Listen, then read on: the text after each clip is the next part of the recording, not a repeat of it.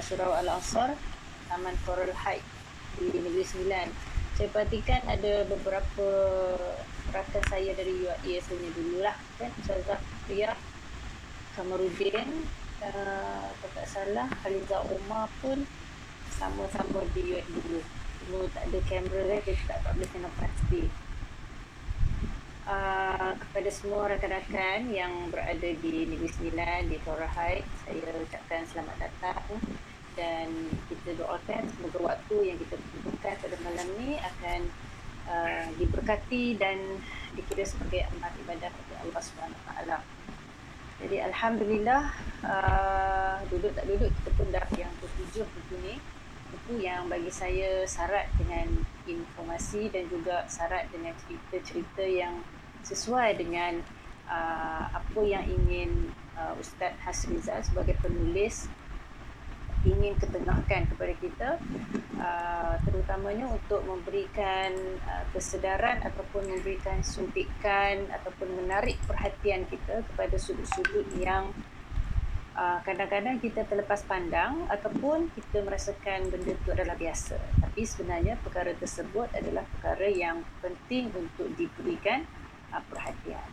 Jadi um, bagi yang baru apa tu mengikuti uh, siri kita ni buku uh, erti agama yang hilang ni merupakan kata transformasi baru kepada buku yang dikarang oleh uh, Patiakan yang bertajuk apa erti saya mengenai Islam. Okay, satu buku yang disusun dengan baik sekali oleh penulis. Dan pada malam ni kita akan uh, melihat satu sudut yang penting dalam uh, kehidupan kita sebagai seorang muslim iaitu uh, dalam sudut ibadah. Ya, memaknai ibadah. Kalau dalam buku ni buku surat 148 malam ni kita akan cuba kupas memaknai ibadah sebagai seorang muslim saya kongsikan slide ya.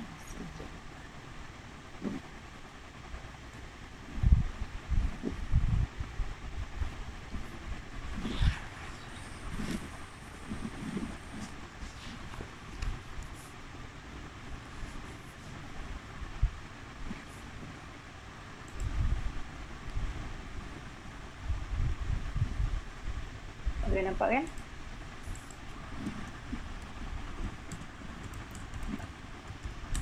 Okey, kalau sebelum ni uh, kita dah cerita tentang akidah. Jadi minggu lepas sebenarnya agak teknikal juga kan. Ustazah kita bincang uh, masing-masing macam terkedu sikit lah dia macam semua. Tak nak tanya soalan pun macam-macam masih berfikir lagi bila saya tanya. Jom kita bincang apa-apa kan.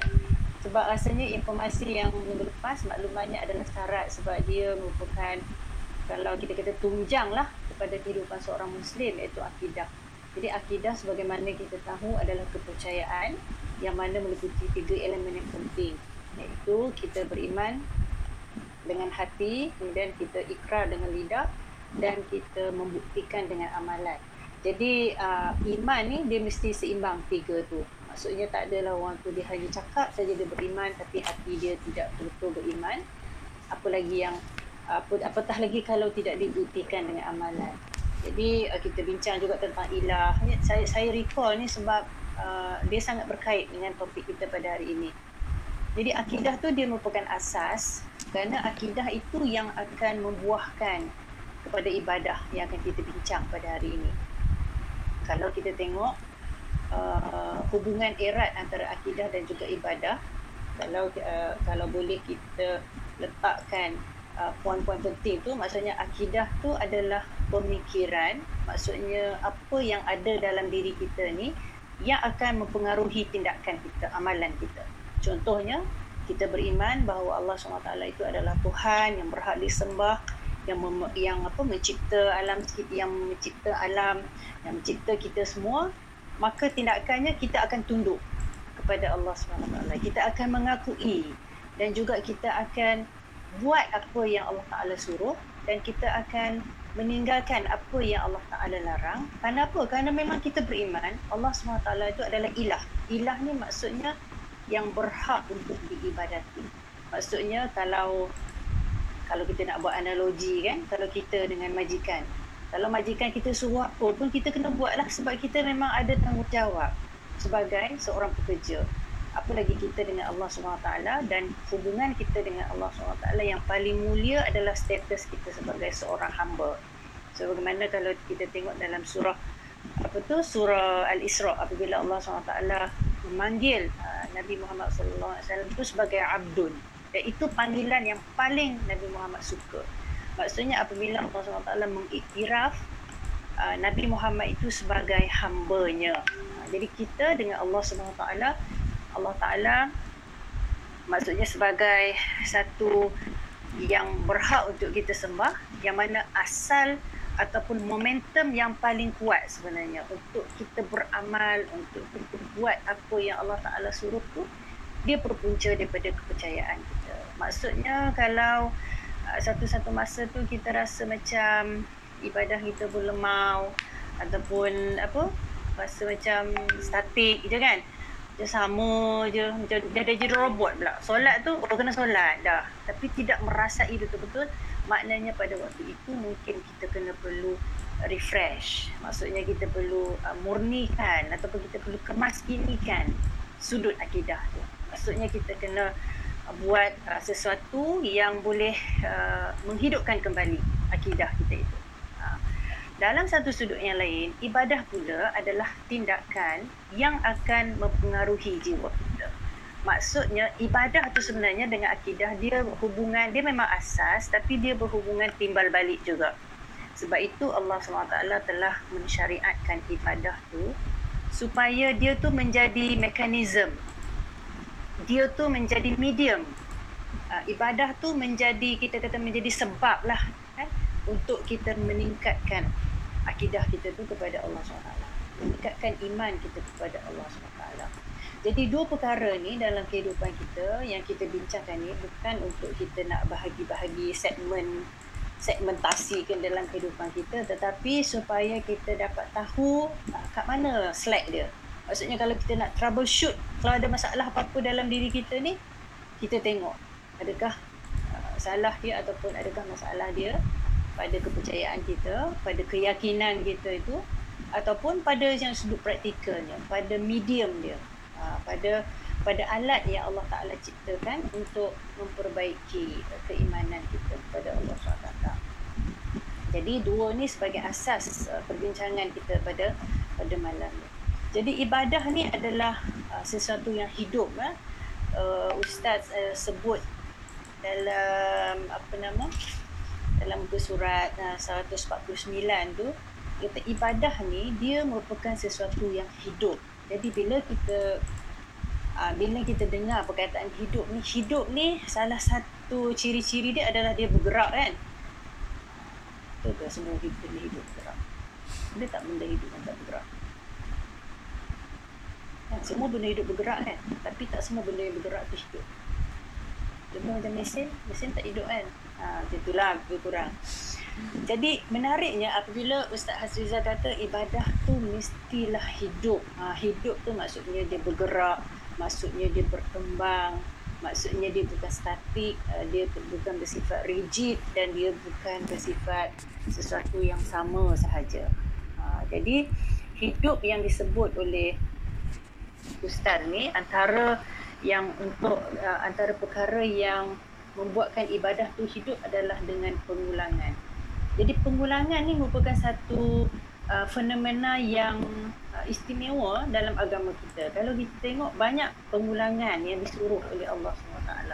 Mesti ada sebab kan kenapa Allah Ta'ala suruh kita ulang. Tengok kalau zikir pun ada yang 33 kali, ada yang 3 kali kan. Kalau kita tengok zikir-zikir dalam surat tu ada yang Allah Ta'ala kata yang Nabi suruh tiga kali, ada yang suruh tiga tiga kali, ada yang seratus kali. Kemudian kita solat pun, kenapa ada empat rakaat kan? Kena ulang empat rakaat, kena baca fatihah satu hari tujuh belas kali. Jadi banyaklah kalau kita nak teliti, pengulangan tu sebenarnya sangat-sangat sinonim dengan sifat tabi'i manusia. Kerana manusia ni dia memerlukan kepada pengulangan. Kalau dengan Allah SWT pun kita maksudnya dengan kuasa yang tertinggi pun manusia ni masih perlukan kepada pengulangan. Jadi kita faham di situ bahawa manusia ni uh, perlukan kepada satu uh, maksudnya bukan sekali dia buat sesuatu perkara itu dia kena buat banyak kali. Supaya manusia ni dia akan terdidik kan? dengan pengulangan tu akan terdidik kemudian akan melahirkan keyakinan akan melahirkan uh, kualiti yang baik maksudnya kalau kita dah buat sesuatu tu banyak kali kita akan mahir. Sepatutnya begitulah dalam ibadah ni. Jadi mahir dalam ibadah ni maksudnya kualiti yang yang baik. Kualiti baik tu maksudnya dia buat tu dengan penuh perasaan lah.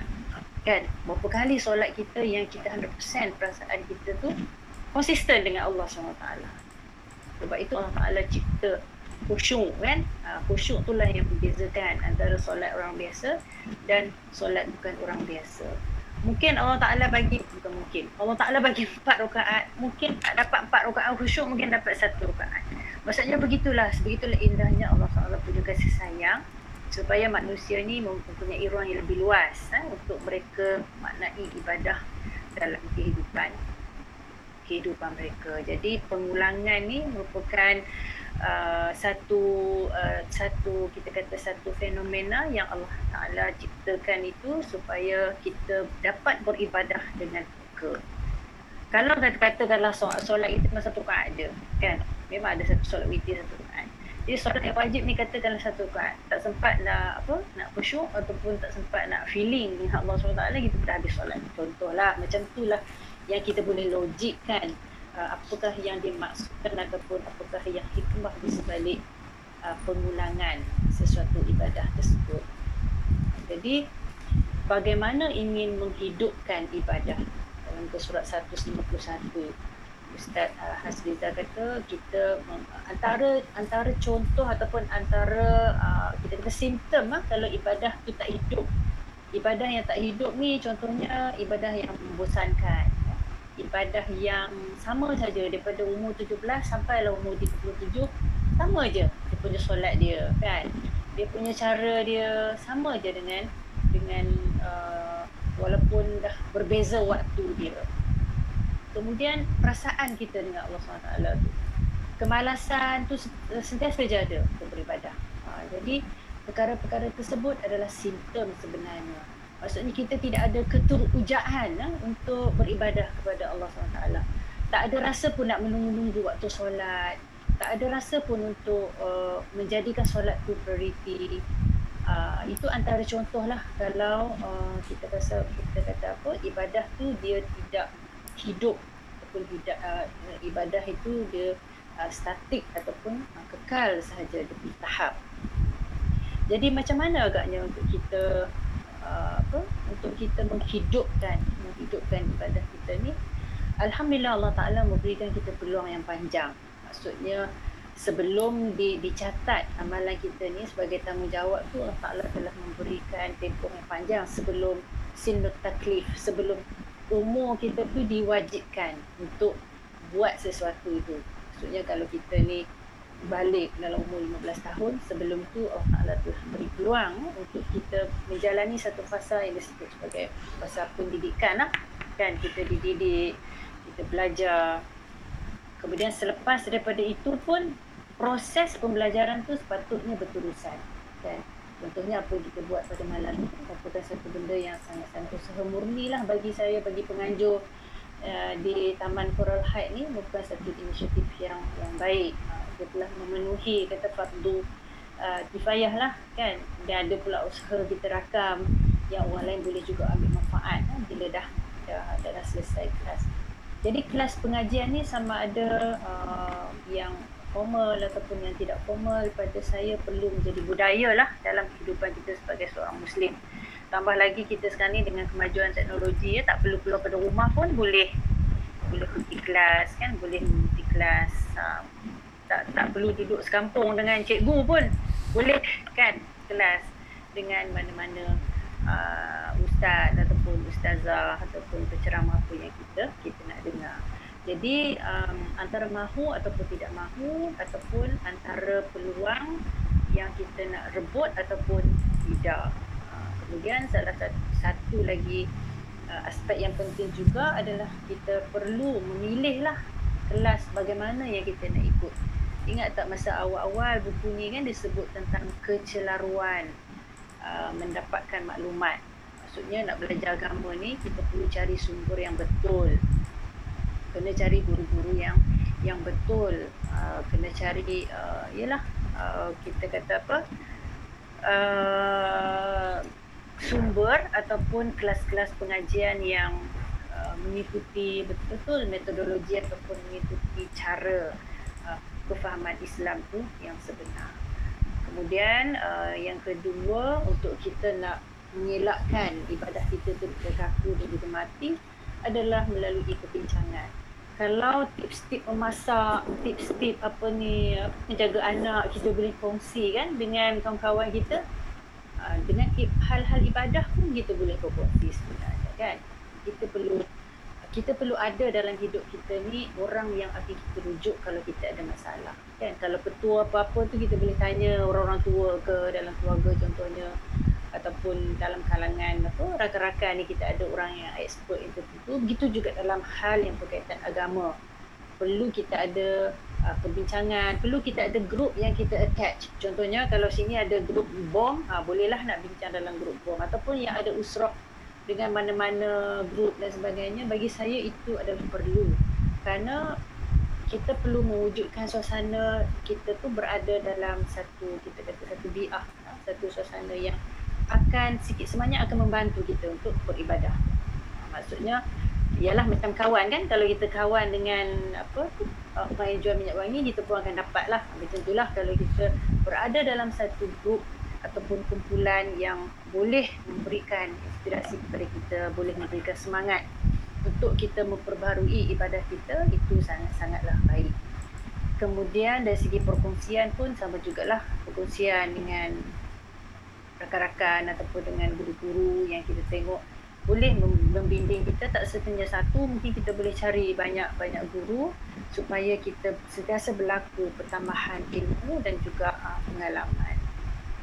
Uh, kemudian uh, salah satu lagi yang boleh uh, menghidupkan ibadah kita adalah dengan proses muhasabah kita diri sendirilah. Setiap hari ambillah satu waktu ataupun uh, satu yalah 2 3 minit pun kita cuba muhasabah. Muhasabah ni maksudnya kita recall balik, kita ingat balik macam mana hari ini adakah lebih baik daripada semalam?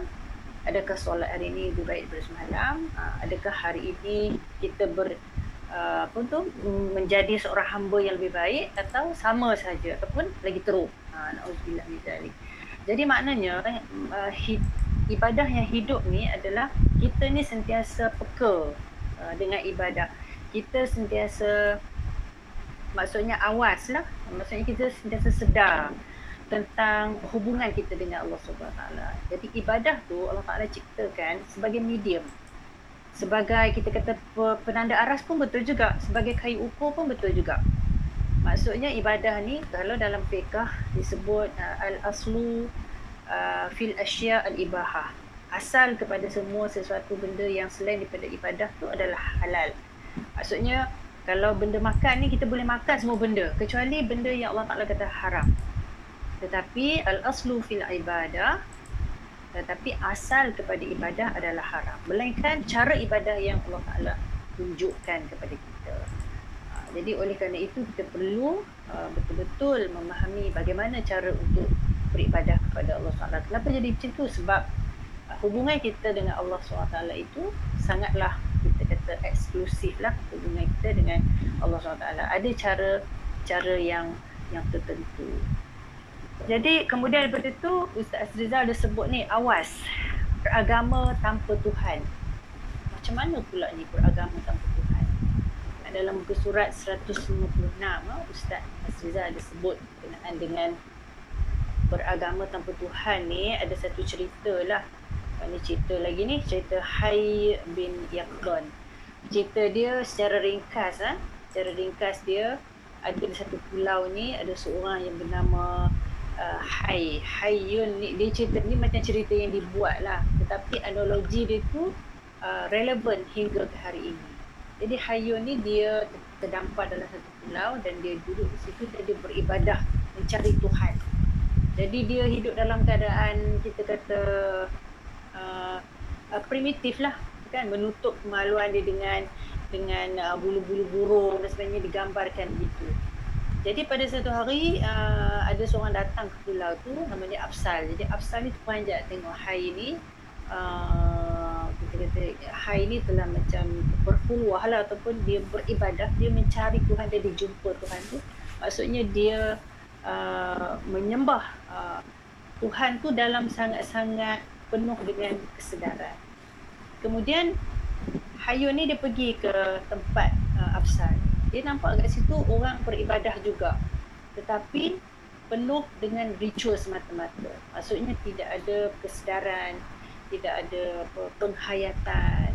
Jadi uh, cerita ni sebenarnya dia nak analogikan yang uh, yang kata yang beribadah secara ritual semata-mata tu di satu kota yang yang majulah berbanding uh, pulau tersebut. Dia dimaksudkan di situ adalah kota Andalus pada waktu itu. Jadi dua perkara ni maksudnya beragama tanpa Tuhan uh, maksudnya walaupun dalam melakukan ibadah tu Tuhan tu betul ada ke tidak? Ha, maksudnya persoalan yang yang dibawa oleh uh, Ustaz Rizal tu. Maksudnya dia kata kalau kita dalam beragama ni yang nak menentukan kita ni mempunyai Tuhan ataupun tidak tu kata sentiasa perlu kepada uh, kesedaran. Maksudnya kita mesti beribadah kepada Allah SWT tu dengan penuh kesedaran dan sentiasa bertanya uh, beberapa soalan. Jadi Ustaz sudah ada sebut di sini ada tiga soalan. Maksudnya dalam kita seharian-seharian ni kita sentiasa perlu uh, berfikirkan tentang tiga perkara. Yang pertama uh, dari mana kita datang? Dari mana kita datang tu maksudnya bukan asal di Sembilan ke? Saya bila Kedah ke? Tidak. Dari mana kita datang tu maksudnya sebelum ni kita wujud di mana? Sebelum ni kita wujud di alam roh lah. Kan? Kita wujud di bukan bukan di dunia yang kita nampak pada hari ini. Kemudian kenapa kita dihidupkan di dunia?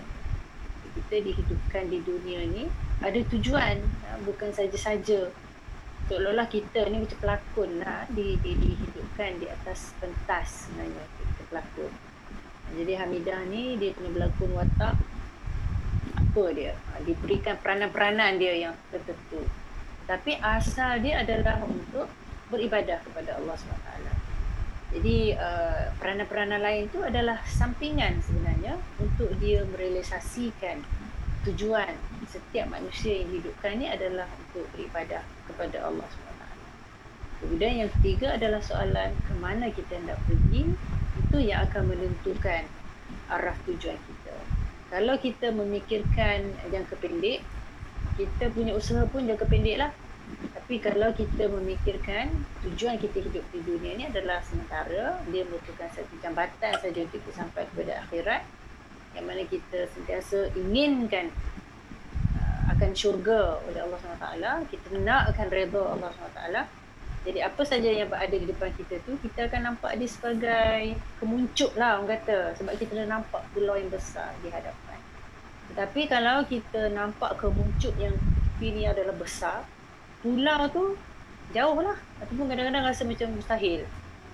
Jadi itu adalah tiga persoalan Ah, bagi saya. Bukan nak kata kita hari fikir ni je tak buat apa-apa tidak. Tetapi ada momen-momen yang kita perlu uh, macam step back dan fikir balik. Sebenarnya apa yang kita cari dalam hidup kan? Uh, ke mana kita nak bawa? Kita usaha banyak-banyak kita um, menjaga keluarga kita membesarkan anak-anak kita kerja penat-penat cari rezeki. Sebenarnya kita nak buat apa kan? Adakah kita ingin mengumpul kekayaan? Adakah kita ingin Uh, bermegah-megahan? Ataupun adakah kita ingin apa sebenarnya. Uh, jadi persoalan-persoalan ni yang mengiringi ibadah kita tu. Dalam kita nak memaknai ibadah tu, persoalan-persoalan ini adalah uh, merupakan satu benda yang yang yang sangat sangat relevan lah untuk kita sentiasa peka dan juga hidup dengan ibadah kita. Jadi bila soalan ketiga ni, ke mana kita hendak pergi, uh, dia akan menentukan lah maksudnya tindakan kita dia akan menentukan keputusan yang kita ambil dia akan menentukan sikap kita dia akan menentukan bagaimana kita inginkan akhirat apa tu pengakhiran kepada kehidupan kita. Jadi muka surat 166 penulis telah menyebut tentang uh, memilih cara kematian. Bila memilih cara kematian ni apa yang dia maksudkan ni memilih tiga uh, memilih cara kematian uh, penulis telah membawa tiga kisah kematian. Yang mana ketiga-tiga kes kematian ni dia kalau kita tengok sekali lalu nampak macam baik. Tapi sebenarnya sebenarnya uh, adakah dia tu bermakna husnul khatimah jadi kalau kita nak tengok cerita ni kes yang pertama adalah seorang lelaki meninggal dunia dalam keadaan cukup baik dia meninggal dunia di atas sejadah imam di sebuah masjid pada waktu subuh hari Jumaat akhir pada bulan Ramadan. Jadi kalau baca cerita tu kita nampak macam husnul khatimah. Maksudnya matian yang sangat-sangat baik. Kemudian uh, rupa-rupanya lelaki pertama yang meninggal tu sedang cuba untuk mencuri. Lalu ditimpa pendingin hawa masjid jadi su'ul khatimah. Jadi beberapa cerita ni ya kalau yang kedua pula kes kematian seorang lelaki meninggal dunia semasa melontar jamrah di di Mekah. Kes kematian yang ketiga pula ada pelik sikit ditemui meninggal dunia di dalam sebuah kelab dangdut di Jalan Telawi Bangsa dalam keadaan tubuhnya berlumuran darah bercampur bercampur arak. Jadi beberapa Uh, kalau lelaki yang ketiga tu sambung cerita dia adalah seorang anak yang soleh yang sedang membantu ibu dan pergi ke kelab tersebut kerana mencari adiknya yang sibuk minum arak. Jadi kalau baca yang first tadi kita ingat dia dia dah su'ul khatimah tapi sebenarnya dia bukan pergi tu untuk tujuan tujuan tersebut. Jadi uh, yang nak katakan kehidupan ni sebenarnya adalah proses untuk menentukan cara pengakhiran kita. Apa yang boleh kita buat kesimpulan daripada cerita tentang kematian ni adalah uh, konsisten ataupun istiqamahnya kita ni dalam kehidupan kita agar kita sentiasa ingat dan juga sentiasa berdoa dan berusaha lah supaya kehidupan kita yang panjang ni akan uh, ditamatkan oleh Allah SWT tu dalam keadaan yang yang baiklah ataupun disebut sebagai uh, husnul khatimah. Tidak dapat dinafikan husnul khatimah tu uh, maksudnya khatimah tu pengakhiran ataupun kematian tu ditentukan oleh uh, cara kita menjalani kehidupan uh, kehidupan di dunia. Okey, bila kita sebut tentang uh, apa kematian uh, dan juga kehidupan kita akan bertanya sebenarnya sebelum kita mati tu apa tujuan kita hidup kenapa kita dihidupkan? Sebagai uh, seorang yang beriman kita pun dah baca kan dalam al-Quran sentiasa diulang eh, contohnya dalam surah al-zariyat Allah telah menyebut wa khalaqtul jinna wal insa illa liya'budun. Tidak aku ciptakan manusia dan juga jin melainkan untuk beribadah kepada-Ku.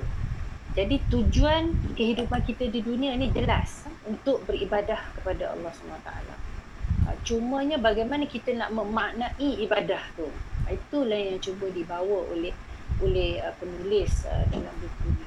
Kalau kita kata tujuan kita hidup ni adalah untuk beribadah kepada Allah Taala, macam mana kita nak jadikan kehidupan kita ni sebagai satu ibadah? Adakah Allah Taala nak kita ni menjadi seperti rahib? Maksudnya tidak buat apa-apa, hanya beribadah di tempat solat ataupun beribadah di masjid, duduk dalam rumah dalam bilik beribadah kepada Allah Taala. Adakah itu yang dikendaki ataupun adakah yang sebaliknya yang dikendaki oleh Allah SWT. Jadi memaknai ibadah tu ataupun uh, menjalani kehidupan tu kita akan dapat tengok uh, macam-macam trend manusia ni kan? Manusia ni kita tak payah tengok jauh pun. Kita tengok dalam taman kita ke kita tengok dalam kalangan keluarga kita ke ataupun sekarang kita dah banyak boleh tengok. Kita dah ada Facebook kita dah ada berita kita dah ada Instagram. Banyak hidangan-hidangan tentang cara orang hidup. Uh, jadi apa yang ada di depan mata kita ni kita dapat menilai ataupun kita dah boleh analisis. Uh, kita boleh tengok trend-trend kehidupan. Ada orang yang uh, menjadikan uh, kalau tak bertuhankan pun dia menjadikan dia menjadikan kemegahan itu sebagai uh, tujuan hidup dia yang utama. Kemegahan ni maksudnya uh, dia nak yang lebih lah. Maksudnya dia lah yang paling kaya, dia lah yang paling cantik, anak-anak dia lah yang paling hebat, uh, macam tu lah. Uh, kemegahan ataupun kita kata uh, fame lah dalam bahasa Inggeris uh, disebut sebagai ke- kemegahan. Uh, kemegahan ni boleh juga berlaku dalam bentuk yang uh, positif pun ya juga. Kadang-kadang oh dialah yang paling warak kan? Dialah yang paling serbannya besar kan? Dialah yang paling menyeru kepada Islam ke contohnya kan? Ha, itu pun antara bentuk-bentuk uh, cara orang uh, membentuk kehidupan dia sendiri. Ada yang menjadikan puasa tu sebagai apa cabaran sebagai apa motif utama dia kan? Mengejar kuasa nakkan kepada kedudukan yang tinggi misalnya pangkat semua perkara itulah dan kalau kita tengok ada juga golongan manusia ni yang uh, hidup memang untuk me- me- menjalani kehidupan yang rutin sebagai manusia secara tabi'i maksudnya uh, dia dia lahir, kemudian dia besar, kemudian dia akan fikirkan uh, nak kerja, kemudian dia fikirkan nak kahwin, kemudian dia fikirkan nak ada keluarga, kemudian fikirkan nak ada menantu, ada cucu dan juga meninggal. Ada juga manusia yang begitu. Uh, tu antara tiga lah yang uh, di, disentuh oleh penulis dalam buku surat 165 tu. Uh, kalau kita tengok pada hari ni, banyak lagi lah ada yang uh, mementingkan kekayaan, duit ada yang mem, yalah yang bertuhankan obses begitu sebut jugalah obses dengan uh, kecantikan contohnya banyak ha? banyak kita tengok uh, trend-trend ataupun cara-cara orang menjalani kehidupan dia jadi yang mula-mula tadi yang wa ma khalaqtul jinna wal insa illa liya'budun mana maksudnya mana dia macam mana kita nak membuktikan bahawa memang kita ni betul-betul berada di landasan ibadah. Tujuan yang Allah Taala ciptakan uh, tersebut. Dalam Al-Quran Allah Taala pun telah menyebut sebenarnya sin-sin ataupun kita kata fenomena ataupun senario kehidupan manusia ini. Ya, contohnya dalam surah At-Takasur Allah Taala menyebut al-hakumut takasur.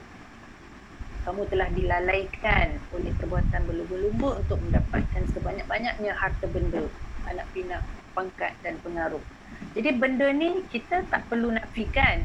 Benda ni memang ada, memang sifat manusia. Dia inginkan kepada kekayaan, inginkan kepada kesenangan dan benda ni tidak dinafikan. Jadi Islam ni datang memberikan panduan supaya kita dapat menyantuni keperluan fitrah kita ni uh, ke arah jalan yang betul.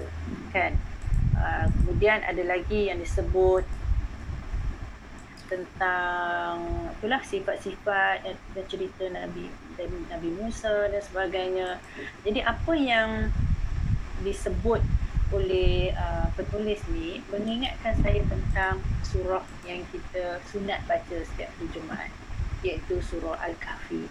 Jadi dalam surah Al-Kahfi tu selain daripada fadilat yang Rasulullah SAW suruh kita baca tu Rasulullah kata kalau kita baca surah Al-Kahfi pada hari Jumaat akan dibentangkan cahaya sehinggalah datang Jumaat yang lagi satu. Itu dari segi pahala dan segi kelebihan. Kalau kita nak analisis apa sebenarnya yang ada dalam surah Al-Kahfi ni sehingga kan disebut dia sebagai sunat untuk kita baca.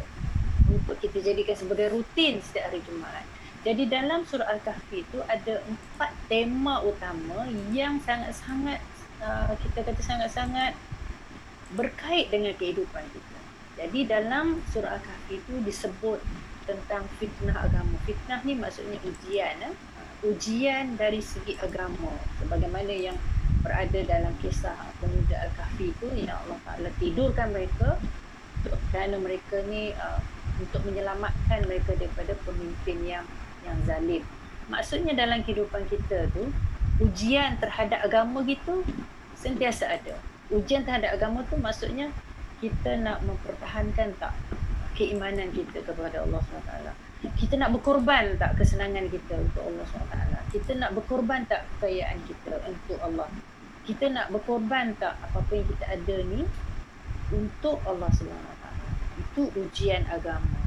Yang kedua adalah ujian harta. Ujian harta ni sangat-sangat uh, signifikan ataupun sangat-sangat sesuai lah. Maksudnya semua orang akan menghadapi uh, apa tu ujian harta ni. Ujian harta ni ujian kekayaan. Kalau kita nak kata bagaimana kita nak pastikan kalau kita dapat harta, harta yang halal lah, itu antara antara apa tu ujian dalam bentuk harta. Kemudian sejauh mana kita boleh memperuntukkan harta itu untuk kita berikan kepada orang-orang yang memerlukan. Ya, bagaimana kita nak maksudnya kita boleh uh, melepaskan rasa kecintaan kepada harta itu kerana Allah SWT.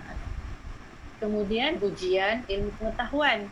Apa dia juga ni cerita Nabi Musa dan juga Nabi Khidir ni tentang ilmu. Maksudnya dalam kehidupan kita seharian ni akan ada tentang keilmuan. Maksudnya sejauh mana kita menjadikan ilmu tu sebagai budaya dalam kehidupan kita. Dan kita tahu Islam tu datang dengan turunnya wahyu yang pertama tu adalah iqra, baca, bukannya solat kan, bukannya puasa tapi dalam baca. Jadi kalau kita tengok ilmu ni merupakan satu perkara yang sangat-sangat di sangat-sangat di dianjurkan dalam dalam Islam. Kemudian fitnah puasa tadi pun kita sebut kan bagaimana puasa ni boleh menyebabkan orang putus saudara kan. Ah, puasa boleh menyebabkan orang berpecah belah, boleh menyebabkan orang uh, bergaduh. Uh, yang kita tengoklah daripada zaman selepas Rasulullah wafat je kita dapat tengok uh, dalam proses pelantikan khalifah dan sebagainya bagaimana umat Islam pun telah berpecah disebabkan oleh perebutan kuasa. Jadi empat perkara ni uh, agak lebih kurang lah dengan apa yang dianjurkan oleh uh, penulis dalam buku ni tentang bagaimana manusia tu apa cabaran-cabaran utama yang akan dihadapi oleh manusia tu dalam proses untuk mencari erti uh, ibadah kepada Allah Subhanahu Taala. Jadi ibadah ni kalau kita ingat balik ya, ibadah dalam Islam ni Allah SWT yang maha pemurah telah membahagikan kepada dua. Maksud Nabi ajar pada kita ibadahnya ada dua iaitu ibadah umum dan juga ibadah yang khusus. Kita sangat-sangat bersyukur kepada Allah SWT. Maksudnya setiap detik daripada hidup kita ni walaupun kita tak solat 24 jam kan, kita tak puasa setiap hari sepanjang tahun tetapi kehidupan kita ni secara keseluruhannya akan dianggap sebagai ibadah oleh Allah SWT dengan dua syarat. Yang pertama adalah kita niatkan kerana Allah SWT. Contohnya kalau kita masak kat rumah, kita niatlah kerana Allah SWT. Kita, kita sapu sampah pun kita niat kerana Allah SWT.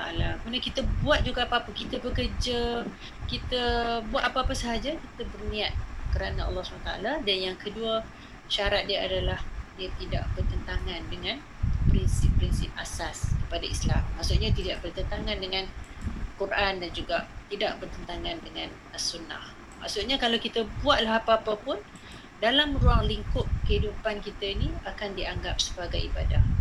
Uh, jadi itulah yang boleh kita kaitkan dengan ayat yang sebut tadi tu wa ma khalaqtul jinna wal insa illa liya'budun. Tidak aku ciptakan manusia dan juga jin melainkan untuk beribadah. Dan ibadah yang khusus ni adalah yang special. Maksudnya yang special ni adalah yang istimewa ni yang Nabi ajar pada kita dia adalah ibadah. Maksudnya kita tak boleh tiba je nak buat uh, solat sendiri yang tak pernah diajar oleh Rasulullah. Tak boleh. Uh, ibadah khusus ni adalah yang eksklusif yang mana ada cara-cara dia yang dibincangkan dalam dalam uh, fiqh lah dalam uh, bidang fiqh. Jadi itu erti ibadah. Dalam buku ni kita tak akan bincang secara detail setiap perkara. Macam akidah baru ni pun kita tak tak pergi secara lanjut. Itu pun kita ada rasa teknikal kan. Dalam ibadah ni juga kita bincang tentang senario yang umum, tentang sudut-sudut yang perlu kita berikan perhatian. Maksudnya selepas seperti ni kalau nak mendalami ibadah kena belajar tentang fiqh lah. Ha, contohnya belajar fiqh ibadat, ha, belajar fiqh muamalat ataupun nak belajar fiqh munakahat. Banyak uh, hukum-hukum fiqh tu dah ada uh, ruang-ruang ataupun kita kata disiplin ilmu yang, yang tersendiri jadi uh, tu skop ibadah. Jadi erti ibadah bagi seorang hamba. Saya rasa inilah jawapan kepada soalan uh, ataupun kepada topik inilah. Maksudnya apa erti ibadah bagi seorang hamba ni? Suka untuk saya petik hadis kursi yang uh, saya saya sebutkan terjemahan di sini yang bermaksudnya Allah SWT berfirman dalam hadis Qudsi tiada yang paling aku sukai dari hambaku selain mendekatkan diri kepadaku dengan melakukan apa yang aku wajibkan padanya. Maksudnya Allah Ta'ala uh, tak suka melainkan seorang hamba tu melakukan perkara yang wajib kepadanya. Apabila hambaku mendekatkan kepadaku dengan sentiasa melakukan hal-hal yang sunat maka aku mencintainya. Maksudnya Allah Ta'ala suka kalau kita buat perkara yang wajib. Kalau kita buat perkara sunat Allah Ta'ala cinta kita. Apabila aku telah mencintainya aku menjadi pendengarannya. So apabila Allah Ta'ala cintakan seorang hamba tu Allah Ta'ala akan menjadi pendengarannya. Maksudnya Allah Ta'ala memandu pendengarannya uh, memimpin uh, yang pendengarannya yang ia gunakan untuk mendengar. Aku menjadi matanya yang ia gunakan untuk melihat. Aku menjadi tangannya yang ia gunakan untuk mengambil ataupun bertindak. Dan aku menjadi kakinya yang ia gunakan untuk berjalan. Dan jika ia meminta kepadaku, pastilah aku beri. Dan jika ia memohon perlindungan, pastilah aku melindungi. So dalam hadis ni Allah Ta'ala dengan jelas uh, menceritakan tentang perkara yang wajib dan juga perkara yang sunat. Bila kita buat perkara wajib, Allah Ta'ala sangat suka. Bila kita buat perkara sunat, Allah Ta'ala sangatlah cintakan kepada kita. Dan apabila Allah Ta'ala cinta tu, kita ni akan berada dalam uh, perlindungan Allah SWT. Akan menjadi uh, orang yang sentiasa dipimpin. Kita akan merasa dekat. Uh, orang yang Allah Ta'ala cinta ni, dia merasakan keintiman dengan Allah Subhanahu Wa Taala sehingga kan dia merasakan apa yang dia buat tu berada di dalam redha Allah Subhanahu Wa Taala. Jadi erti ibadah tu inilah maksudnya kebersamaan dengan Allah Subhanahu Wa Taala dan juga keredaan yang didapati uh, oleh uh, hasil daripada ibadah Allah Subhanahu Wa Taala. Jadi kalau kita nak tengok balik ya tujuan ibadah tu adalah sebenarnya untuk menjaga agama kita agama kita. Maksudnya untuk menjaga agama tu kalau kita nak kata dalam diri kita ada agama, apa sebenarnya? Kat mana agama tu? Kat kiri ke, kanan ke, kat mana? Atas ke, bawah ke? Jadi kalau kita nak kata agama dalam diri kita tu sebenarnya dia berada di dalam satu perkataan yang disebut sebagai takwa. Maksudnya kalau seorang tu beriman, orang tu yang mempunyai agama, maknanya dia adalah orang yang bertakwa. Takwa ini adalah maksudnya takut takut kepada Allah SWT. Takut maksudnya bukan takut yang lari tapi lagi takut lagi dekat. Ha, itulah dengan Allah SWT. Kalau kita tengok dalam ayat ya, contoh ayat uh, kewajipan untuk berpuasa. Di hujungnya Allah Ta'ala kata la'allakum tattaqun supaya kamu bertakwa. Jadi tujuan puasa tu sebenarnya adalah untuk menjana takwa kepada Allah SWT. Begitu juga solat. Kenapa kita perlu solat? Sebenarnya untuk mengelakkan kita daripada buat perkara-perkara yang lara, dosa-dosa yang yang besar. Jadi semua tu dia akan pergi kepada takwa. Jadi takwa ni adalah kualiti yang perlu ada dalam diri seorang muslim. Jadi ibadah tu adalah dicipta untuk kita nak dapatkan ketakwaan kepada Allah SWT. Jadi dia macam alat lah. Sebenarnya ibadat ni adalah alat ataupun kita kata medium ha, untuk kita menjadi ataupun kita menjana kualiti-kualiti untuk menjaga agama kita. Uh, dan kalau kita lihat agama ni adalah antara tujuan syariat diturunkan tu adalah untuk menjaga agama. Uh, hasil daripada takwa tu dia akan melahirkan hubungan yang rapat dengan Allah SWT. Sebagaimana hadis kudusi yang disebut tadi tu kan. Bagaimana orang yang sentiasa rapat dengan Allah SWT dia akan selalu berinteraksi, dia akan selalu berzikir, dia akan selalu ingat, dia akan selalu apa-apa ingat kepada Allah SWT. Bukan bermakna dia detach ataupun dia memutuskan hubungan dengan manusia tidak. Tetapi keberadaan dengan Allah SWT tu adalah pada sudut emosi dia pada sudut apa nama pada sudut spiritual dia. Dan ada ada waktunya dengan pada sudut uh, fizikalnya. Maksudnya apabila kita buat solat eh, kita melakukan apa ibadah-ibadah yang khusus tu maksudnya dari segi fizikal kita dekat dengan Allah SWT uh, hasilnya kita akan uh, uh, rasa mudah untuk beribadah kepada Allah SWT sebab kita rasa kita berkhidmat kan khidmat ni adalah bukti kecintaan kita. Contohnya kita cintakan keluarga kita. Kita boleh je bangun lima pagi untuk masak kan. Kita boleh jadi orang pertama pada bulan Ramadan untuk bangun setiap hari 30 hari tak perlu miss walaupun kita tak puasa, kita uzur, kita akan bangun juga untuk sahur. Itu maksudnya memberi khidmat ni, servis ni dia perlukan kepada momentum yang kuat.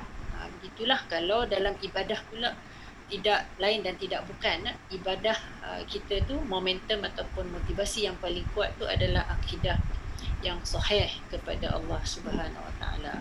Jadi hasil uh, kepada akidah dan juga ibadah yang mantap tu adalah kata teaser lah kepada topik yang selepas ni nanti pada minggu hadapan insyaAllah uh, iaitu hasil daripada akidah dan juga ibadah yang mantap ni akan melahirkan seorang individu yang mempunyai akhlak yang mulia.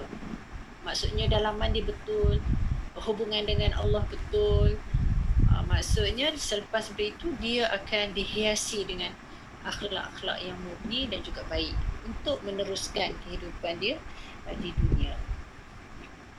Jadi sehingga itu saya rasa untuk topik ni saya boleh pas mungkin ada saya tak tak tak sebut satu-satu cerita yang uh, penulis sebut di sini nanti insyaallah boleh boleh baca lah. Tapi uh, tapi topik ibadah ni kurang sikit cerita dia berbanding topik akhlak. Hmm itu. Uh, topik uh, akidah itu. Okey, kita buka pada perbincangan Ustazah Putriza.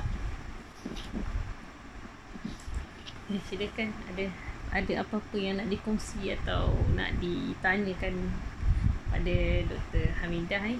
Silakan. Menarik topik malam ni eh. Sebab dia apa? Berkait dengan Yalah, dengan kehidupan kita dan kita boleh nampak kan dalam bau ni tentang akidah tu benda yang yang metafizik sangat lah. Ke nak dipetik nama seseorang ni? Dia nak share tu lah kita bincang kongsi-kongsi. Hmm. Waktu lain kita dah tak tak berbincang. Assalamualaikum doktor. Oh, Okey bagi orang lain. Ah, uh, flash. Uh, doktor nak tanya uh, muka surat 168 uh, kan doktor ada sebut tadi dalam surah Az-Zariyat ayat 56 saya ada terbaca lah dalam hadis kursi dia kata uh, macam mana Ses, uh, wahai hambaku aku tidak menjadikan kamu agar aku berhibur dari kesepian atau untuk membanyakkan bilangan kamu dari kekurangan atau meminta pertolongan kamu dalam perkara yang aku lemah Begitu juga bukan dengan tujuan untuk mendapatkan manfaat atau menolak kemudaratan. Hanya senyap aku menjadikan kamu untuk beribadat kepadaku dan berzikir serta bertasbih kepadaku setiap pagi dan petang. Uh, maksud yang hadis kursi itu uh, macam mana? Sebab dia kata uh, atau aku meminta pertolongan kamu dalam perkara yang aku lemah. Sebab kita ni kan hamba. Sedangkan uh, apa hadis kursi itu daripada Allah Subhanahu taala.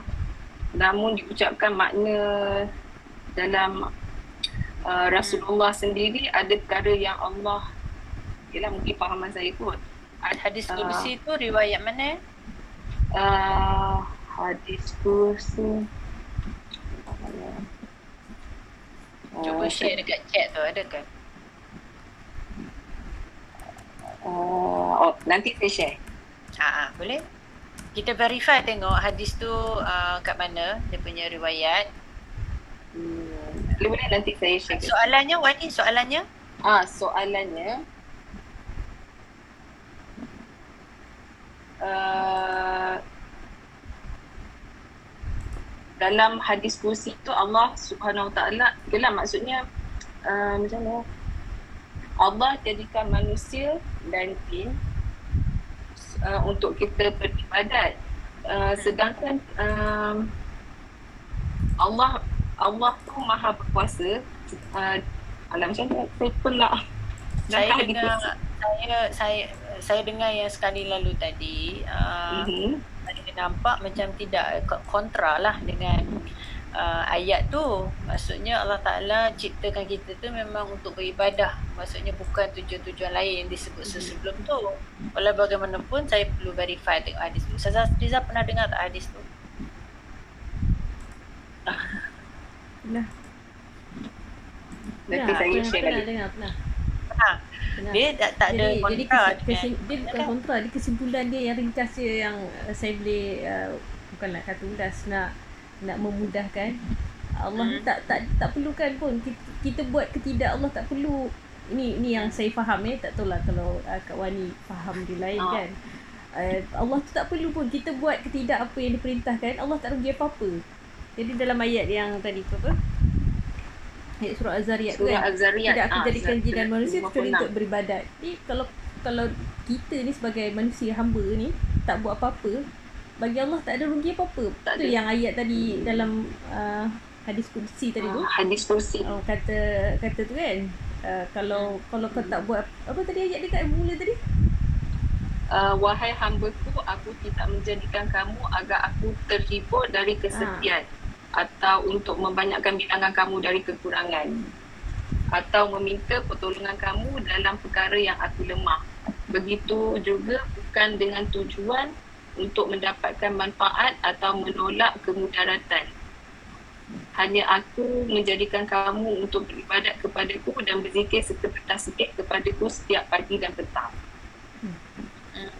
Itulah yang yang yang saya faham daripada hadis tu uh, Allah ni tak tak tak perlukan apa-apa dari kita. Kita buat ke tidak, Allah tak rugi apa-apa. Bahkan kita lah yang rugi kalau tak buat. Uh, sebab Allah yang bagi balasan baik dan tak baik tu kan. Allah Allah tu yang saya ingat lah tentang hadis kursi tu. Okay, terima kasih Tuan Zakila. Khair. Hmm. Okey, terima kasih. Ada soalan lain? Tadi Dr. Sharifah ada nak tanya ke nak nak apa cerita ke? Assalamualaikum Doktor. Assalamualaikum Ustazah. Assalamualaikum semua. Masya Allah. Ya, salam. Uh, ni sambungan dari minggu lepas uh, yang saya rasa tajuknya agak berat. Uh, hari ni saya rasa uh, penyampaian Doktor apa tu? Uh, I think hit uh, orang kata right at the center of apa yang yang uh, dalam kehidupan lah. Kan? Yeah. uh, terutamanya when you talk about ibadah just now. Um, my question is saya rasa semua uh, most of us lah kalau kita bekerja kita buat apa-apa saja memang kita akan cuba uh, ingatkan diri tentang uh, ibadah dan juga kita uh, uh, sebut cuba sebut supaya ia kerana Allah kan tapi uh, sebagai manusia kadang-kadang tak lepas daripada itulah. Uh, saya rasa fitnah-fitnah yang doktor men- uh, mention tadi kan. Um, sekarang ni di akhir zaman pula uh, masing-masing kadang-kadang uh, terutamanya dengan anak-anak dengan keluarga harta benda. Uh, tanpa kita sedar benda tu sebenarnya jadi fitnah kan. Uh, menyebabkan uh, ke kerugian kerana uh, sedang jadi ibadah tapi dah jadi satu fitnah kan. So macam mana soalan saya sebenarnya doktor uh, macam mana untuk kita bermuhasabah supaya kita you know instead of just um, mungkin benda tu di mulut tapi dia uh, lahir dari uh, dari, dari, dari zahir lah tapi Uh, sesuatu yang even without even thinking it comes uh, as natural as sesuatu yang yang uh, is is part of us lah is part of life lah maknanya mm-hmm. Wah soalan yang sangat-sangat falsafah bagi saya hmm. Saya cubalah respon InsyaAllah mungkin yang lain boleh bagi pandangan uh, Bila kita letakkan diri kita dalam kehidupan eh, kehidupan kita kalau kita bayangkan kita berada di tengah-tengah paksinya kan kita berada di tengah-tengah di sekeliling kita tu akan ada apa tu kita kata watak-watak lain lah ataupun sin-sin lain yang telah dicipta oleh Allah SWT tu untuk menguji sebenarnya kita ni ha. Jadi antara uh, ruang-ruang uh, fitnah tadi itu maksudnya itu adalah antara ujian-ujian yang mungkin kita akan diuji kan. Contohnya uh, kita akan diuji dengan kehilangan ya. Harta kita hilang. Alhamdulillah lah harta kita hilang. Jadi pada masa itu uh, kita perlu uh, kita perlu tanya balik diri kita lah sejauh mana kita boleh redha dengan ujian tersebut tentang kehilangan ataupun tentang tentang uh, kita nak memberikan keutamaan tu kepada apa. Uh, itu pun antara ujian juga. So dalam Islam ada beberapa konsep yang boleh kita petik lah terutamanya uh, dalam kita menyikapi kehidupan kita ni. Kita ni makin lama kita hidup makin banyak pengalaman kita, makin banyak yang kita lalui dan yang paling baik adalah bila kita dapat menjadikan apa yang kita alami tu sebagai batu loncatan untuk kita lagi dekat kepada Allah SWT. Sebagai batu loncatan yang uh, sebagai sebab lah untuk kita muasabah, sebagai sebab uh, sekejap saya nak ambil charger bateri apa laptop ya. Sekejap.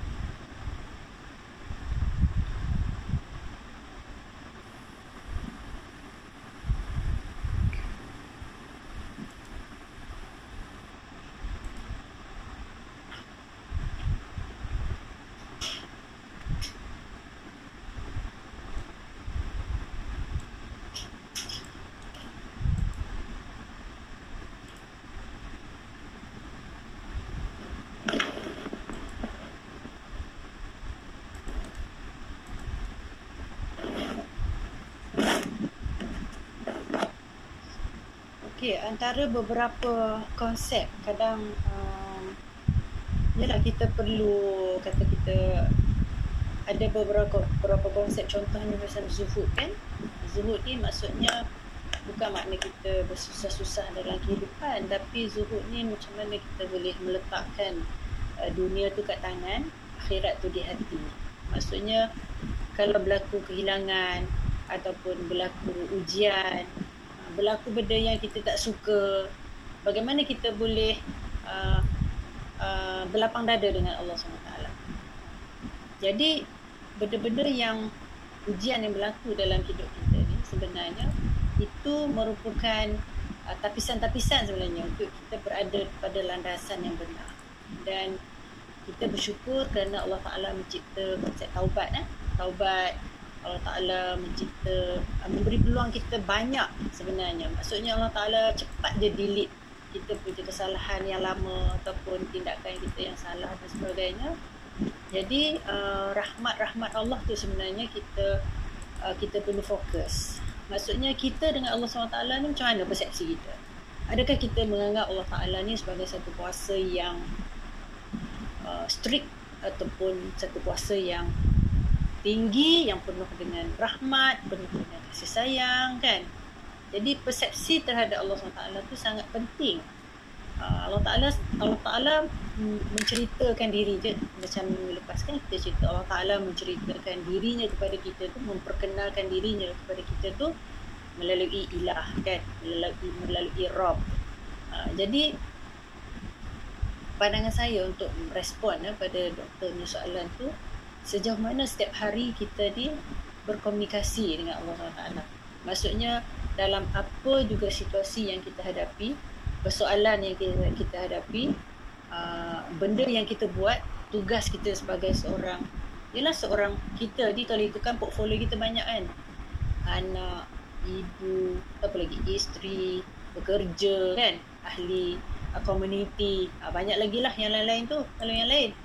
Jadi setiap kapasiti yang Allah Ta'ala berikan kepada kita ni uh, merupakan uh, bagi saya merupakan aset lah ataupun merupakan jaringan-jaringan untuk kita jadikan sama ada dia tu pahala ataupun dia tu dosa na'udzubillah mizalik ataupun dia tu hanya sekadar kita memenuhi rutin uh, sifat tabi'i seorang manusia.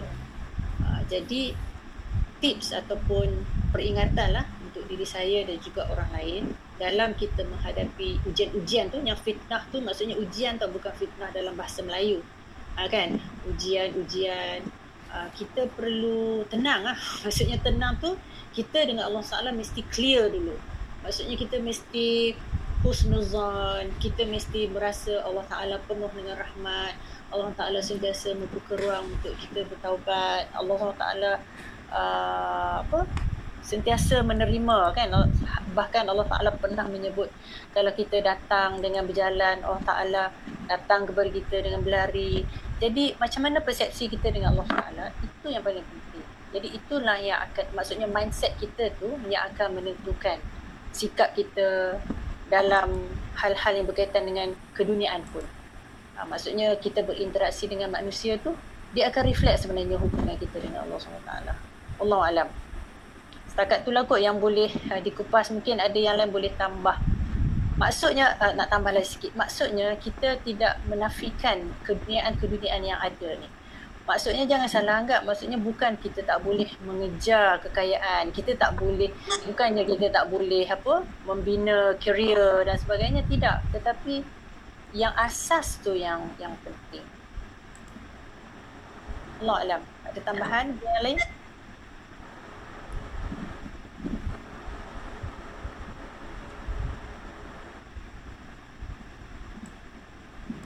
Okay, ada yang nak tanya lagi atau nak menambah uh, atau nak menjawab soalan Dr. Sharifah Sulhaya tadi?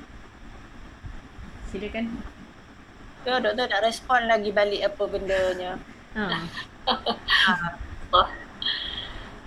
uh, mungkin sebab saya saya bertanya sebab saya rasa topik ni uh, cukup uh, apa?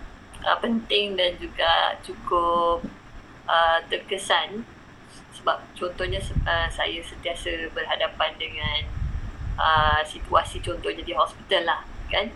Uh, di mana uh, kebanyakan uh, yang yang saya tempuhi ialah orang-orang Islam dan juga yang bekerja dengan saya juga adalah orang-orang Islam.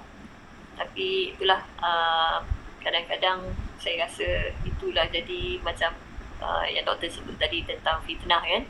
Fitnah kuasa lah or power kan? Uh, where sometimes uh, apa yang disebut tu uh, buat saya saya rasa memang tak ada yang berniat tapi keluar sebagai contohnya uh, the power doesn't come daripada Allah tapi daripada uh, power of pengetahuan perubatan yang hmm. maksudnya lah kan? Uh, itulah uh, so saya saya kadang-kadang tu terfikir uh, apa apa silapnya dari, daripada segi uh, mungkin education ke ataupun um, cara penyampaian pembelajaran uh, tentang perubatan lah maksud saya kan. Uh, saya tak cakap pasal cikgu kat sekolah tapi tentang perubatan ni sendiri. Uh, yang menyebabkan ramai kita orang uh, doktor-doktor Islam sendiri yang yang kadang-kadang itulah uh, nasihat ataupun sebutan-sebutan tu tak menunjukkan ia sebenarnya adalah semua datang daripada Allah lah. Itu hmm. yang menyebabkan saya setiap setiap kali saya saya rasa risau dan juga sedih sebab saya sendiri takut saya uh, mungkin saya sendiri tak nampak yang saya mungkin uh, uh, apa tu ada kesilapan di, di situ juga. So, jadi dia menyebabkan uh, kadang-kadang terfikir sama ada uh, apa yang saya saya lah ya uh, contohnya apa yang saya buat selama ni adalah sesuatu yang betul-betul boleh mendatangkan ibadah buat saya uh, ataupun tanpa saya sedar boleh menyebabkan jadi satu kesilapan. Hmm. Itu maksud saya lah. Jadi je uh, muhasabah tu kan proses yang berterusan eh. uh, InsyaAllah lah saya yakin kalau sudah ada kesedaran tu kita akan dipandu lah. Mungkin uh, dekat hospital pun mungkin ada dah inisiatif ataupun usaha-usaha untuk macam doktor-doktor muslim dan sebagainya kan? Ya betul. Uh, dan kita pun tak dapat nafikan tak semua yang uh, muslim tu ialah tahap apa tu uh, beragama tu sama kan ha, ha, itu adalah benda yang benda yang normal lah dalam kehidupan kita ni dan kita berharap lah uh, orang akan lebih dengar cakap doktor daripada cikgu tau. Hmm. Doktor cakap apa pun orang akan dengar. Dan kalau kita dapat jumpa dengan seorang doktor yang muslim yang boleh menunjukkan apa tu sisi-sisi takwa, sisi-sisi akidah tu amat bertuah lah. Ha, jadi orang doktor, orang kerja doktor memang lagi hebat. Memang hebat. Masya Allah. Masya Allah. Saya rasa cikgu lagi hebat sebenarnya. lagi banyak ada dia. Bintangnya. Iyalah pengalat apa tu semangat insya-Allah. Ha. Terima kasih doktor. Okey sama. Okey, ada lagi ke? Assalamualaikum. Salam. Assalamualaikum doktor. Ya, Kak Jamila silakan. Saya ni biasa orang biasa-biasa je lah kan. Tapi selalu berfikir macam kita beli kereta, kita beli rumah. Kereta kerja di rumah beli kereta semua duit tu kita orang kata buat pinjaman. Banyakkan pinjaman tu pinjaman ada riba lah semua. Dan dia simpan pun dalam bank pun dia orang ada riba. Tapi yalah saya sekarang berfikir macam sentiasa buat dosa dosa dosa. Ibadat yang kita buat tu kita buat ibadat. Kita rasa macam kita beribadat. Nak memuaskan kita punya kendak-kendak semua kita nak beli kan. Tapi dapat tu banyakkannya ialah simpan pun kita duit yang akak pun tak tahu macam mana nak cakap. Sebab dia kata duit yang akak simpan tu pun banyakkan riba yang duit bunga-bunga tapi kita tak gunakan lah. Sebab adalah ustaz bagi tahu duit yang tu bunga-bunga ke apa tu duit simpanan tu kita yang akan untuk diri kita sendiri dia kata. Tapi mana pula kita beli rumah beli kereta duit memang ada riba kan. Jadi saya rasa macam setan hidup saya macam tak senang je bila kalau selagi hutang tu tak selesai saya ambil ke duit simpanan tu kita bayar semua hutang-hutang tu. Macam kita beli benda-benda tu tak adalah beli. Macam tu. Macam mana pendapat? Doktor macam mana nak melesaikan masalah riba yang banyak sekarang ni? Okey, terima kasih. Uh, Kak Jamila soalan yang valid lah bagi saya.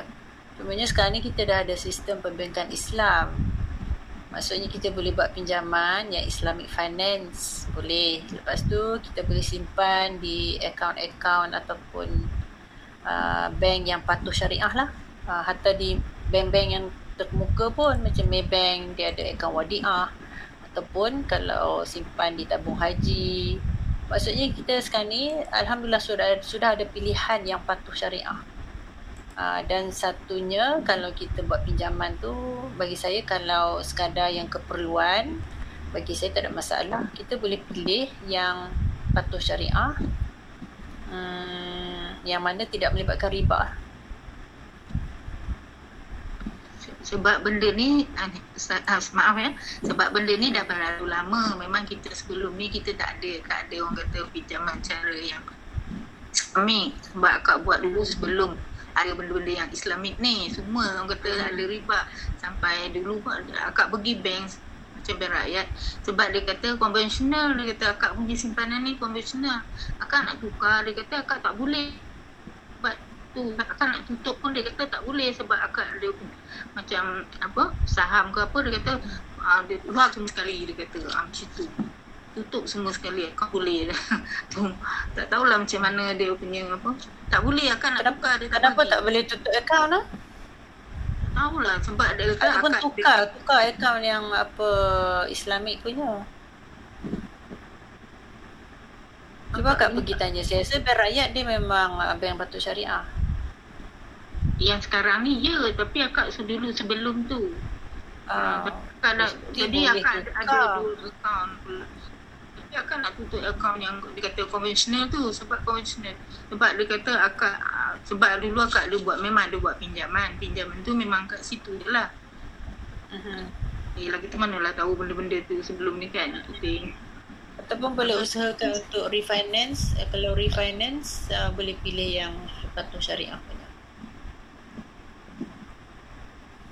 Kalau apa, kalau nak buat dia kata, mana dia, saya kena lagi kali akak mesti kena pergi lagi sekali tutup semua akaun tu maksudnya akak kena jual saham ke apa yang ada dalam tu kena tutup habis dia.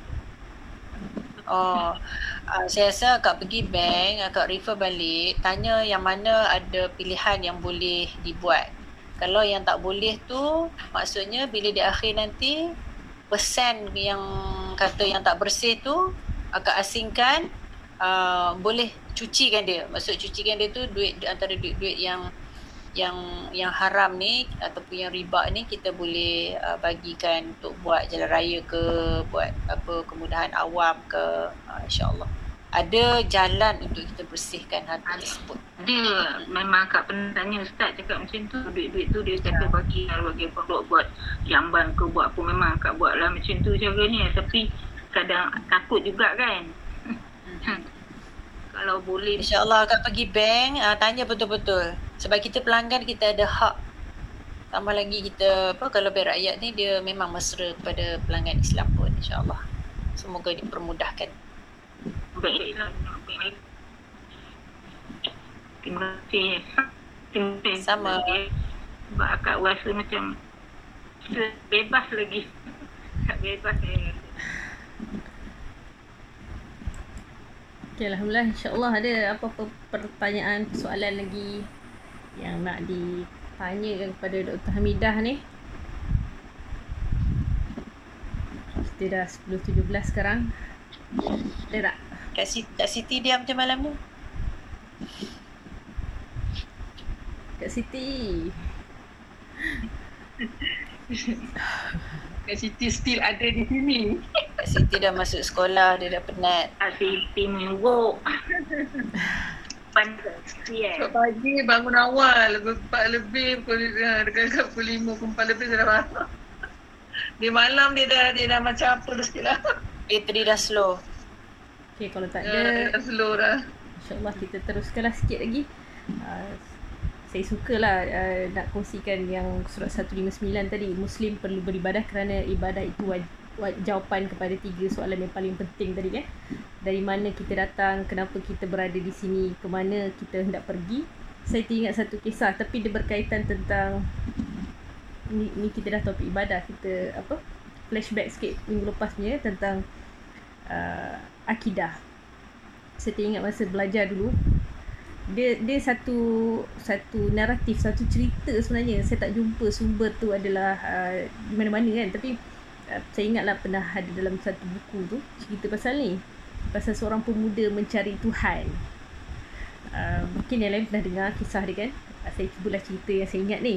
Dia mencari Tuhan dia dia habis belajar uh, di Amerika dia mencari Tuhan. Uh, dia jadi mak uh, ibu bapa disuruh belajar agama. Ibu bapa suruh belajar agama jadi dia minta uh, mintalah ibu bapa dia tu carikan seorang uh, syekh yang boleh mengajarkan uh, yang boleh menjawab tiga persoalan dia tiga persoalan tu dia tanya uh, kalau betul uh, Tuhan tu ada tunjukkan Tuhan tu kepada dia. Uh, kalau betul adanya takdir uh, tunjukkan takdir tu pada dia kan. Ni pemuda ni lah tanya kan. Yang ketiga dia dia tanya kalau syaitan tu di- diciptakan daripada api ha, kenapa dimasukkan ke neraka ha, sedangkan neraka tu diperbuat daripada api juga kan? Ha, tentu tidak tidak menyakitkan buat syaitan tu sebab ha, dia berunsur daripada yang sama kan? Ha, apakah Tuhan tu tidak berfikir? Bila dia jumpa seorang syekh ni jadi syekh ni pun uh, tampar dia. Saya tak tahu lah dia ada dalam sumber mana-mana uh, kisah uh, salafus soleh ke kan? Tapi cerita dia bagi saya satu satu yang uh, yang boleh kita sama-sama fikirkan uh, logik akal untuk orang mengenal Tuhan tu macam mana. Agak-agak yang soalan pertama tu apa jawapan syekh tu? Ada ada nak cuba jawab tak? Ustazah bateri malam dah slow. Oh malam. Tak apalah saya terus jawab lah macam tu kan. Tak apa. Semua penat kan? Uh, jadi uh, jawapan Syekh tu yang pertama dia, dia tadi soalan yang pertama dia apa tadi? Kalau memang Tuhan tu ada tunjukkan kepada aku Tuhan tu jadi yang pertama dia dah, dah tampar pemuda tu Jadi pemuda tu marah lah. Ya, dia kata kenapa tampar dia? Ha, dia kata dari tamparan ni semua jawapan uh, tiga persoalan tu uh, tiga persoalan yang diberikan pemuda tu ada jawapan dia. Ha, dia kata tanya, dia tanya bagaimana rasa tamparan tu. Dia kata sakit. Sakit tu macam mana? Ha, Syekh tu tanyalah kan. Sakit tu macam mana? Dia kata dia tak boleh nak tunjukkan sakit tu dia rasa lah. Tapi dia tak boleh nak tunjukkan. Itulah jawapan yang pertama tu kan. Dia kata tadi soalan pertama dia Tuhan. Ha, kalau ada Tuhan tu tunjukkan mana Tuhan tu. Ha, soalan dia yang kedua takdir kan. Ada tak dia pernah terfikir yang kiai tu akan tampar dia? Ha, dia kata dia tak pernah terfikir pula. Itulah dinamakan takdir. Lepas tu yang ketiga dia tanya, uh, uh, tentang dia kata syaitan tu diperbuat daripada api dan dimasukkan ke dalam neraka juga dari unsur yang sama tentu tak sakit. Uh, jadi uh, Syekh tu tanya uh, dia tampar tadi dengan apa? Dia kata dengan tangan lah. Tangan tu diperbuat daripada apa kan? Uh, Okey kulit lah jawapan dia kan. Jadi uh, pipi dia tu dari apa? Dan kulit juga. Ha, jadi bagaimana rasanya tamparan yang diberikan tadi tu? Dia cakap sakit. Jadi saya nak ajak sama-sama berfikirlah sebelum tutup ni kita punya bom hari ni. Bicara online muslimat ni. Uh, tiga persoalan tu boleh kita sama-sama uh, fikirkan balik. Yelah macam tadi kita kita dalam konsep ibadah kita tengok dari mana kita datang. Uh, kenapa kita berada di sini. ke mana kita hendak pergi. Dan tiga uh, apa naratif yang saya bawakan tadi tu boleh kita apa uh, kongsikan untuk memudahkan kita faham uh, satu satu keberadaan uh, macam mana kita nak nak lebih kenal dan dan dan apa yang nak kata dan dekat dengan dengan yang Maha Esa tu Allah yang Maha Esa tu InsyaAllah mudah-mudahan ada manfaatnya Mudah-mudahan faham lah apa yang saya sampaikan tadi tu Masing-masing dah penat kan Minggu apa Uh, Menarik, menarik. Menarik Apa yang tarik tu kak? Ah, Apa yang tarik tu? menarik lah cerita tu, menarik. Menarik lah kan. Ah. Menarik. Ah, ya. Cerita Dah yang segar balik biji batu lah. Oh ya, ha, boleh tambah lagi masa ni Ah, sedap ceritanya. Boleh cerita dengan anak cucu ni. kan? Ah, yelah dia dia kan? tiga perkara tadi tu kan dia tanya mana di mana Tuhan. Apa kalau Tuhan tu ada tunjukkan. Kalau uh, betul ada takdir macam mana takdir tu. Kalau uh, syaitan tu jadikan daripada api macam mana. Ah, ingatlah tiga tu dan jawapan yang Syekh tu beri uh, macam tu barulah dia ada ada apa rasa dalam kisah tu kan barulah pemuda tu ada rasa apa nak belajar agama, nak belajar tentang uh, mencari Tuhan tu. Allah alam. Mudah-mudahan ada manfaat dia. Ke Kak Siti ada nak tambah lagi? Yang lain-lain nak sebut satu-satu ramai juga ni. Cukup lah. Bet, ah, Zita. apa, doktor kata bateri dia nak habis. Oh, okey okey okey tak apa tak apa. Insya-Allah. Mudah-mudahan Allah berkati dan redai kita punya pertemuan pada malam ni. Ah, Mudah-mudahan kita dapat amalkan kalau tak sedikit banyak-banyak kita dapat amalkan bersama dan menjadi jariah kebaikan yang bermanfaat untuk kita semua insya-Allah. Ah, Sama-sama kita istighfar dan kita tutup kita punya pertemuan pada ah, hari ini dengan tasbih kafarah dan surah An-Nas.